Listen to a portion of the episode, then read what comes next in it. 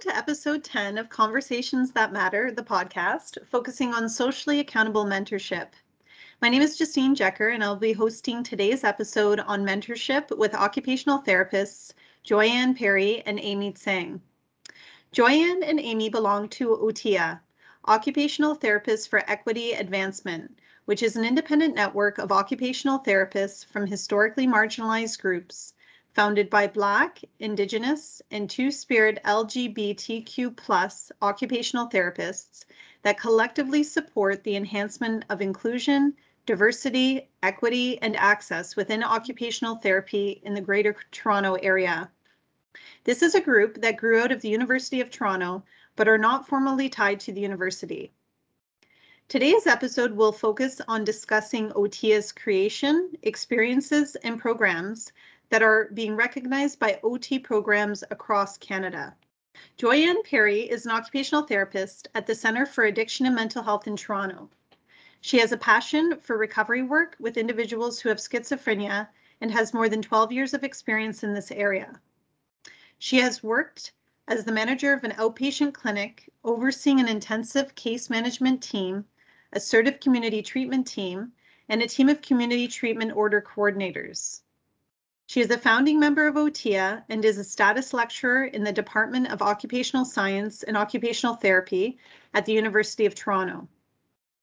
Amy Tsang is an occupational therapist and freelance journalist whose career is dedicated to working in partnership with presently and historically marginalized populations, centering narratives of personal resilience and systemic oppression. She has frontline experience in mental health and housing and is most recently the health equity facilitator at CMHA Toronto. She is a founding member of OTIA, an adjunct lecturer in the Department of Occupational Science and Occupational Therapy at the University of Toronto, and a recent graduate of the Dalla Lana Fellowship in Global Journalism. Welcome to both Joyanne and Amy. Thank you for being with us today. I'm going to get us started, uh, Joyanne, with our first question for you. Uh, considering the broad scope of OTIA, how did mentorship development become a strong focus for this group? Hello, thanks for having me today. It's great to be here. Um, so, in terms of mentorship becoming a strong focus, well, first of all, a number of us who um, ended up being the founding members of um, OTIA were participants in the summer mentorship program um, which is a program offered through the University of Toronto for high school students who are Black or who are Indigenous. And this gives them an opportunity to have um, some exposure to health professionals um, in various fields. So, occupation, there's a, a rehab sciences day, and occupational therapy um, is involved, or occupational therapists are involved um, for that mentorship day. And um, again, a number of us from OTIA had participated in that program. It was just so powerful um, to meet these young people, to see the potential that they have um, in, you know, being potentially future occupational therapists. So, out of our participation um, in that program, a number of us thinking a bit more broadly in terms of um, potential mentorship for ourselves as health professionals, for OT students who may not, you know, have seen you know, healthcare OT, other OTs or professors in the, in the department who reflected them and their experiences. And um, as we developed OTIA kind of organically through a number of us who had, um, you know, similar similar mindsets, uh, uh, mentorship was something that we could essentially manage at the time, given the numbers um, that we had. Um, there was an immediate need we felt, even just through meeting together. It was almost like informal mentorship for us to connect and share uh, and to share experiences. So um, that's kind of the way it sort of grew uh, initially. Amy here. I just wanted to chime in before we get into the conversation so I could apologize about the sound quality on my end of the recording. The laptop I used has some difficulties with processing, and so my already rather fast paced speech is going to come out even faster. We thought the conversation was still worth listening to. I just wanted to give you a heads up and apologize for the sound quality on my end. Okay, back to the conversation. So, yeah, just to kind of continue that storyline. So yes, we all uh, sort of met through the summer mentorship program that was already happening and that people were already volunteering with. Um, and when we got together, it was just like an informal meeting, and absolutely, Joanne, it, it became informal, like peer mentorship amongst ourselves.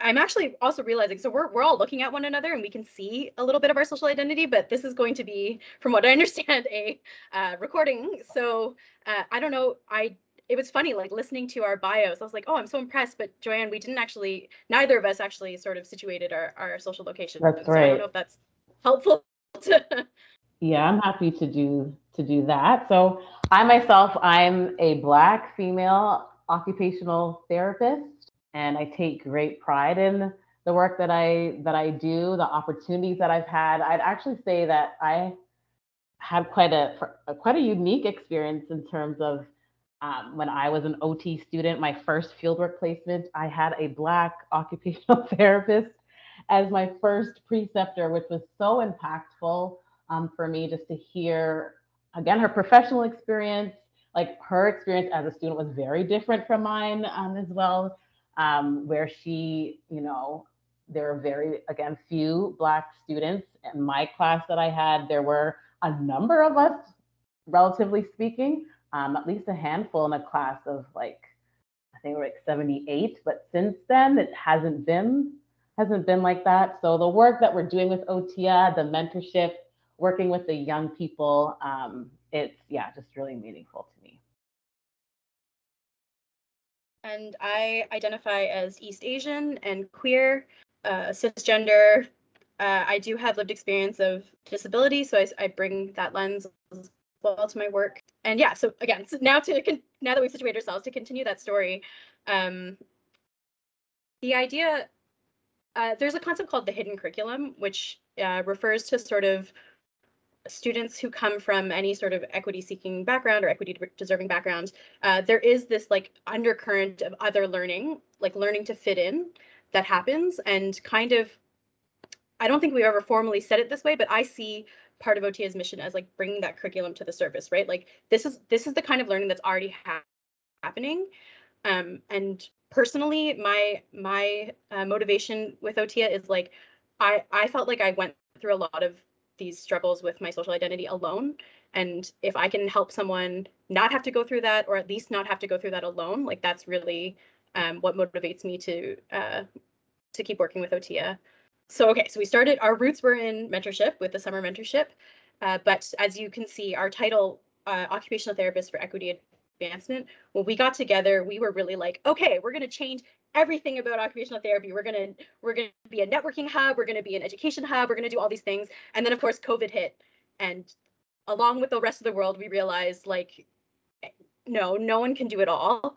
Um, and also, yeah, we I think we just bit off a little bit more than we could chew, and so we were like, we started out with mentorship. Let's lean into OTIA being um, mentorship specific. So I don't know if we were to go back, we might rename ourselves, but at this point, we we are sticking with our branding as it is. But that's that is the story of how we're how the focus became uh, on mentorship. I really like OTIA as an acronym, and it's really it naturally falls off the tongue. But I I feel that um, for our listeners who who might be aware of CAOT's former programming with mentorship, I, I, just feel that it's such a blessing that we've come into contact with OTIA. Uh, previously at CAOT, we had a mentorship on demand program, a paid for service uh, structured where you could come in and um, um, mostly based on area of practice or years of experience, find a mentor.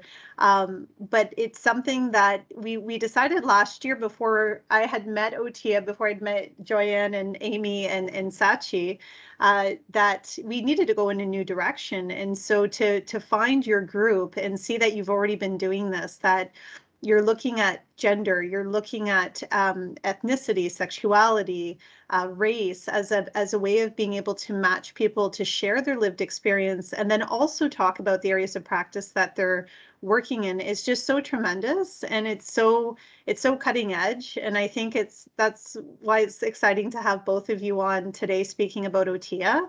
Um, it is something that is also informing our JEDI, our Justice, Equity, Diversity, um, and Inclusion Practice Network at CAOT.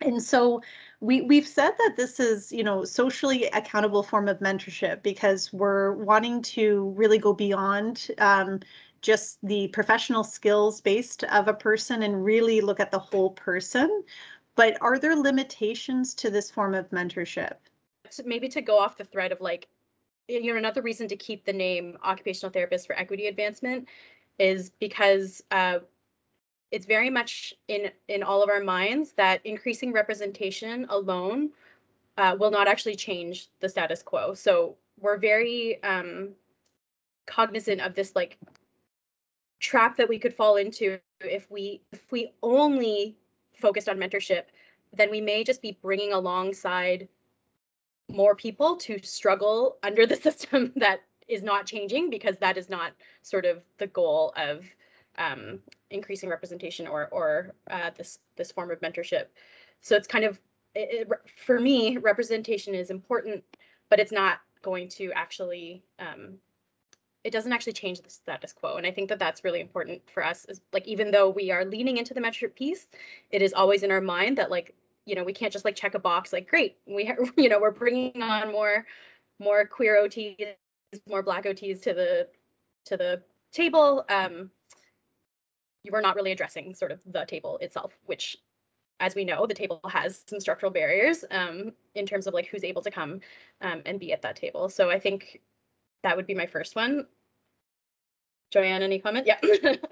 yeah, I just wanted to add a bit about that. So I was actually reflecting about it in terms of representation. And then I was thinking about, well, representation where? Because we bring, like you said, we're bringing, still, you know, mentoring these up and coming students to become clinicians, but then also um, we talk about wanting OTs and leadership, but like having a representation with um, historically marginalized groups in leadership positions. And I think in terms of like systemic um, type issues, that that's important. So looking at representation beyond just say like frontline clinician or what have you, but at those kind of higher level higher level tables. And I think that can also help us in terms of pushing um, the status quo. So I just wanted to elaborate a bit in terms of that aspect.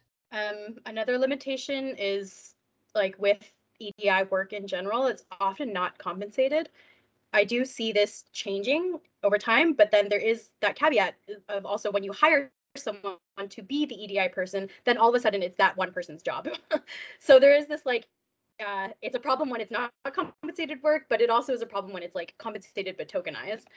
For us, uh, again, the pandemic also brought this clarity because we're all clinician volunteers. Uh, some of us have more sort of uh, like academic roles or like research based roles, so we're not in the front line. And it, it really became clear, like during the pandemic, like frontline clinicians no longer had the time for OTIA, and and uh, whereas you know us who were not necessarily in frontline, we were able to have capacity to move things forward we need some support. And uh, actually, we are excited to announce that we have a partnership with TD Bank and U of T's alumni services, and we've secured some funding for a paid position to support OTS. So that's really, um, you know, we we are not formally connected to U of T in terms of like we don't answer to them, but there there are some now formal, more formalized connections to U of T um, in terms of like having this funding and um, yeah, being able to formalize the work and make it so that it's not just people doing this at the side of their desk. I think that that is um, pretty key. And then the last limitation I thought about is intersectionality. Um, so one of you, when OTIA first got together, actually, we were like, you know, do we want to form a group like OTIA, which is like kind of an umbrella organization, or do we, you know, should we have a queer OT group uh, an Indigenous OT group and a Black OT group. And um, at the time, uh, we decided because there were so few of us, that was one reason to stick all together. But also, the other reason that we stayed together was because there are, there were like an an Indigenous queer person then you know where would they join or a black and queer person where would they join so we're like there's a reason to stay together it actually also comes up in the literature, this is sort of starting to emerge, this like EDI based socially accountable mentorship. Um, and one of the examples they gave was like an Asian student who is matched with an Asian mentor, but the student came from a low income background and the mentor did not. And uh, it, it actually became quite alienating um, in that process. So for us, this is a work in progress. Uh, you know, I think we we can't just assume that because we are of the same social identity that that is you know there's inherently going to be a good mentorship match and we're sort of trying to figure out the best way to get that information from both the mentors and the mentees in terms of like you know maybe like single parents that might not be something that we like are explicitly clear about in OTIA, but that could be something that you know is a marginalized identity within our profession that could use some support in that way. So just kind of being creative and not making assumptions um, and being aware of the fact that intersectionality is, is a thing um, and that we can't just sort of be matching based on skin color or that that sort of thing. No, I agree with what um, what Amy was saying. Uh, it's still again with the, the mentorship that we have, it, it is fairly nuanced in terms when you're looking like at the living experience. Is that the mentors and mentees are coming with? How do you like in the matching process? Like how do you tease that apart specifically? Like with the general umbrellas that we have, like we're kind of leading with that, but um, there's so much more, so much more to it. I even thought, Amy, as you're speaking, when I think about some of the folks who like the summer mentorship program, those high school students who are coming from like stigmatized communities and neighborhoods and things like that, and how that, um, you know, affect affects their experiences. So yes, it's something that we're definitely um, trying trying to work through, and I think you know we'll get there, and the mentorship experience will be that much more rich because of it.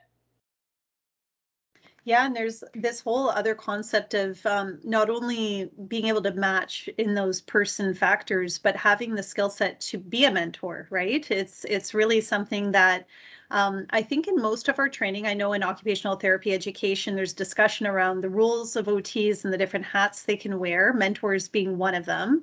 And I I don't know that that's a skill that um, you know, a lot of OTs tend to be in supervising roles, but a supervisor is not a mentor, a preceptor is not a mentor, a coach is not a mentor. So there's all these different hats, and, and it's also trying to figure out okay, so what tools do we need to provide for mentors in this type of um, new way of mentoring? Uh, and and yeah, that's definitely something that CAOT is starting to dive deeper into. Um, yeah, I'm just curious your thoughts on that. Uh, supports or tools for mentors. That's something that we're working on as well. Um, uh, is the training for for mentors, and actually part of the the paid position that we're having is to um, uh, start creating like resources, uh, maybe even putting together an event um, to train mentors. But I, I think uh, uh there is a major difference between CAOT's mentorship program and, and OTIA, and that is uh, that we are grassroots. So we are purposefully not inclusive of everyone. We're very, very um, focused on mentors for students, prospective students and current and recent grads and matching them with clinicians who already have some experience there. I think at the, um, I had the chance to sit in on uh, some of the focus groups with the COT training and I love the idea of getting um, retired OTs involved and and those kinds of things. Um, and I think that makes sense for like the national body to be doing that.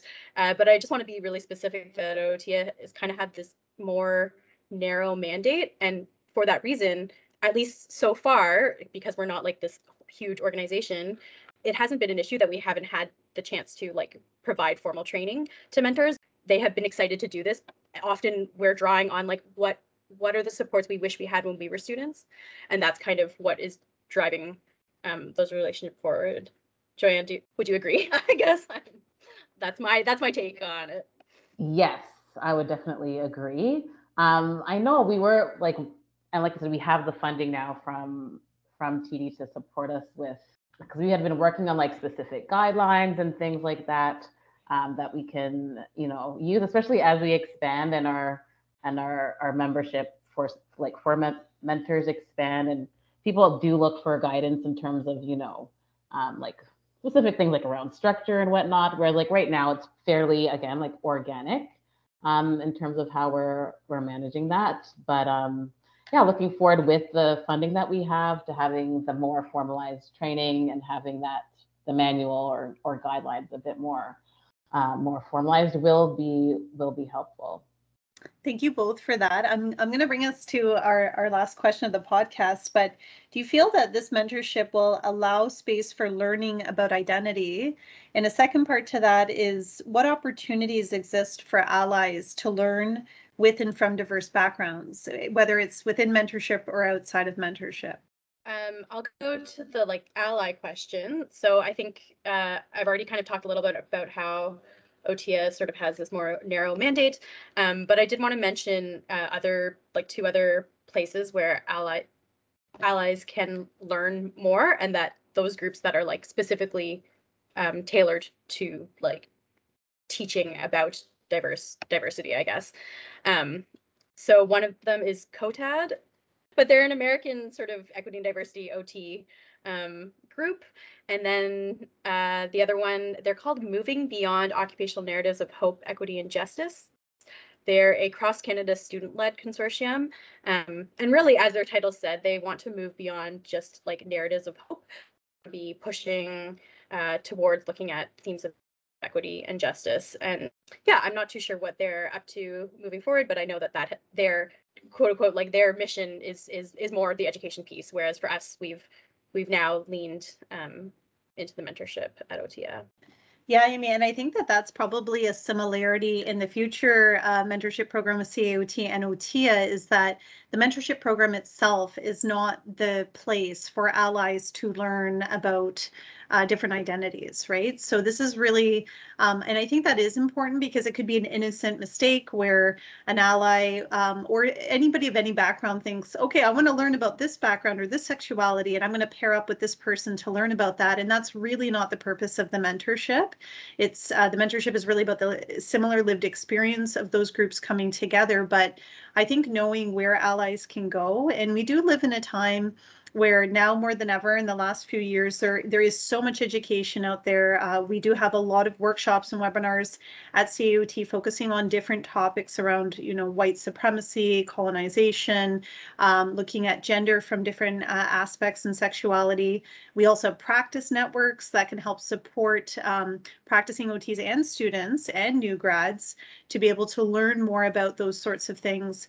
And so I think um, it's making me think in the development of the mentorship program that we we leave a space for okay what what, what if it's not happening during mentorship but needs to happen you know where can we gather that feedback so that um, so that those needs are met and and so it, it is an exciting time because I think it's um it's been I love the organic grassroots nature of OTIA. I do think that uh, COT has a lot to learn in in our development of our mentorship program, uh, and that we definitely want to be supporting OTIA uh, in in terms of um, other programs. I know that was mentioned that there's other programs across Canada that are aware and actually I, I think Alberta was mentioned at one point in an off podcast discussion that they are wanting to learn more about the OTIA program and maybe deliver it um, out there. So, uh, do you want to give any final words on OTIA for our audience today? It's not a final word. I actually kind of wanted to go back and expand on something. Would that be okay to do now? A hundred percent. Okay.